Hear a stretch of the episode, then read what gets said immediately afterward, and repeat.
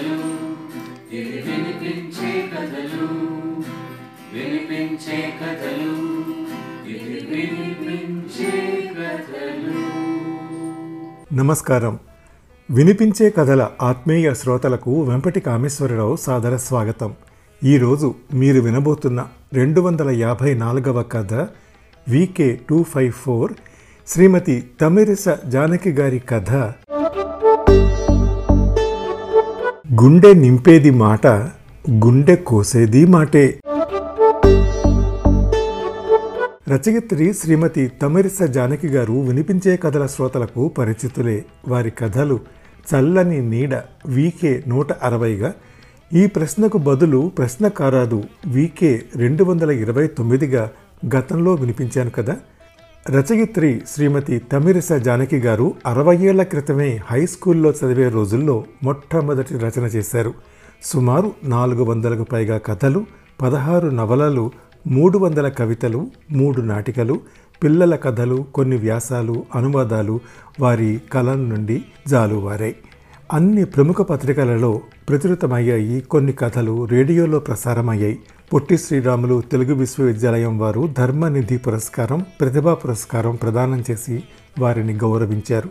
కేసరి కుటీరం చెన్నై వారు గృహలక్ష్మి స్వర్ణకంకణ ప్రదానం గావించారు. సిలికానాంధ్ర వారి పురస్కారం కెనడాలోని తెలుగు అసోసియేషన్ వారి అవార్డు అనేకానేక ఇతర అవార్డులు వారు అందుకున్నారు. తమిరస జానకి మినీ కథలు కథా సంపుటిలో ప్రఖ్యాత కవి చిత్రకారులు రచయిత సాహితీవేత్త శ్రీ సుధామ.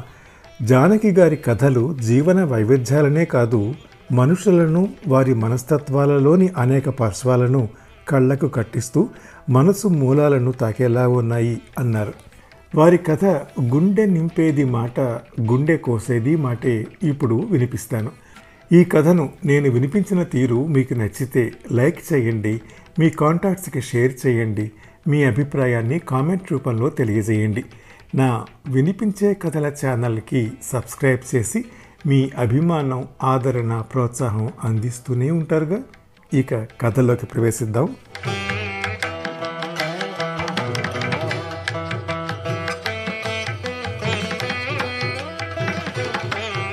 జీవితంలో పెనుమార్పు సంభవించడానికి ఏదో చాలా పెద్ద కారణం ఉండాల్సిన ఆవశ్యకత లేదు.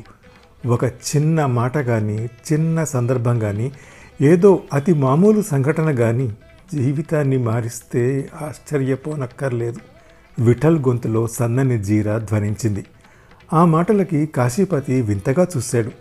పాణి మాత్రం స్నేహితుడు ఏం చెప్పబోతున్నాడో చెప్పని అన్నట్టుగా తల తిప్పకుండా చేతిలో ఉన్న దినపత్రికలోకే చూస్తూ కూర్చున్నాడు. స్నేహితులు ముగ్గురు పార్కులో కలుసుకున్నారు. ఎప్పటిలాగే ఒకప్పుడు అక్కడే ఏర్పడ్డ స్నేహం వారిది అలాగే కొనసాగుతోంది. ఒకరి గురించి ఒకరికి పెద్దగా ఏమీ తెలియదు. కూర్చున్న కాసేపు రాష్ట్ర రాజకీయాలు దేశ రాజకీయాలు మాట్లాడుకుని ఇళ్ళకు వెళ్ళిపోతుంటారు. కుటుంబ విషయాల గురించి ఆరాలు తీసే ఆసక్తి ఎవరికీ లేదు. ఒక్క క్షణమాగి కాశీపతి అడగకుండా ఉండలేకపోయాడు. నువ్వన్నదానికి కారణం ఎవరి జీవితంలోనో నువ్వు చూసి ఉంటావు కదా? అవును అన్నట్టుగా తల ఊపాడు విఠల్.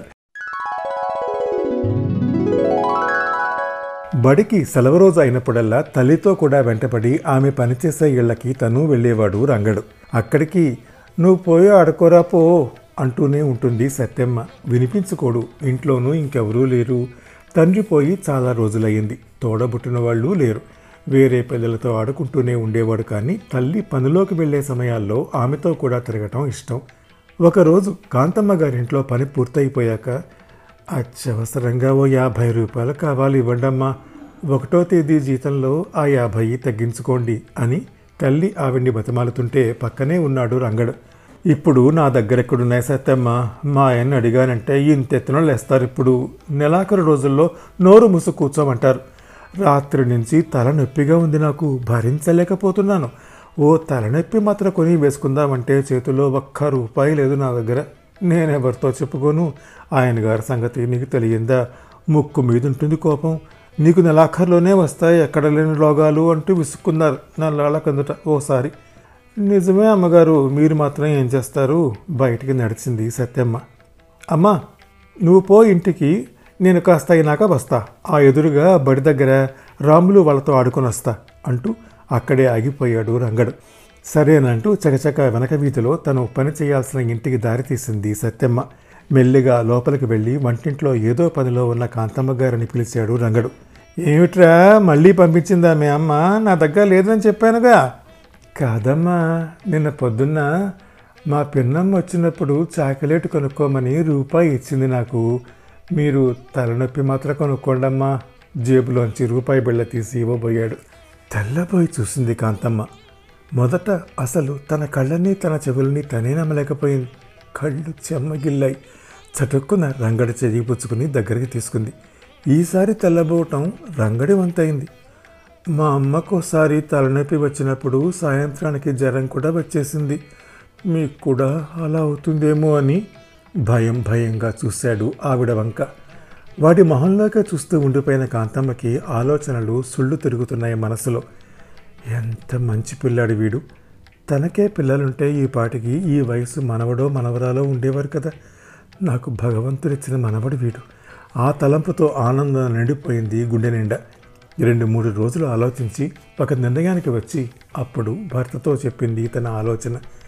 ఏ కళనున్నాడో కానీ ఒప్పుకున్నాడు సంజీవరావు. తనని ఒప్పించేందుకు భార్య చెప్పిన విధానం నచ్చింది.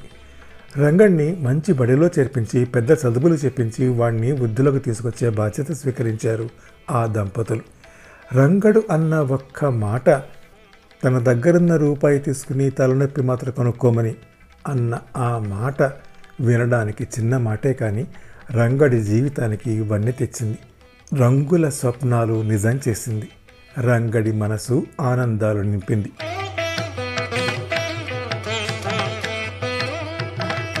రంగడు ఇంజనీర్ అయ్యాడు. ఉద్యోగం దొరికిన ఊరు వచ్చి చేరాడు. స్థిరపడ్డాడు బాగానే. వాడికి పెళ్ళి చేయాలి సత్యమ్మ ఘనంగా జరిపిస్తాను.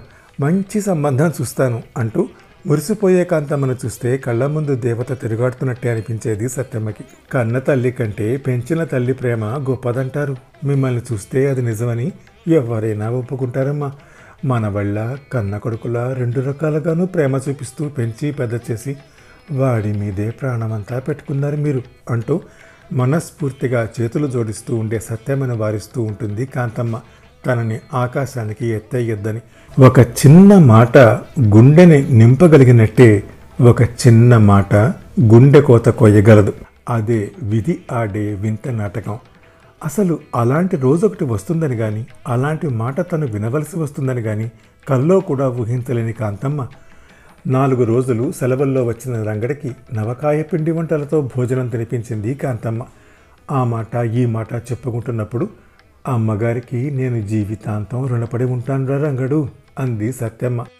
అంతకంటే కృతజ్ఞత ఎలా చెప్పుకోవాలో తెలియక ఆ అమ్మగారికి పిల్లలు లేరు కాబట్టి కదా ఉంటే నన్ను పెంచి పెద్ద చేసేవారా? వెంటనే రంగడి నోటి నుంచి వచ్చిన ఆ మాట అనుకోకుండా వచ్చిందా? కావాలనే అనాలని అన్నదా?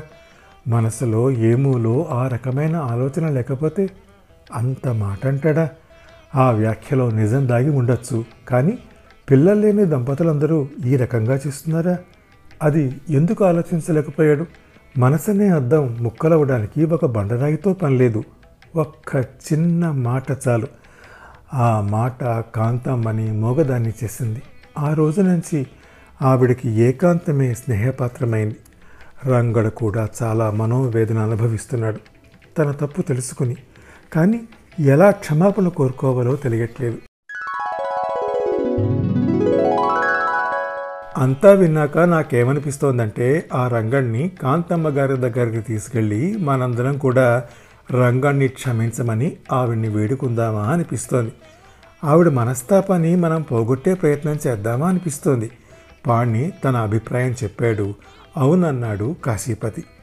విఠల్ కళ్ళల్లో మెరుపు మొహంలో ఆనందం కొట్టవచ్చినట్టు కనిపించాయి. వెంటనే అన్నాడు అయితే పదండి మా ఊరు వెళదాం. అక్కడున్నాడా రంగడు? అడిగాడు పాణి. రంగడు మీ ఎదురుగానే ఉన్నాడు. కాంతమ్మ గారు నా పెంపుడు తల్లి అక్కడున్నారు. నా పూర్తి పేరు పాండురంగ విఠల్. ఆ పేరు మా తాత పెట్టాడు. మా ఊళ్ళో నన్ను అందరూ రంగడనే అంటారు.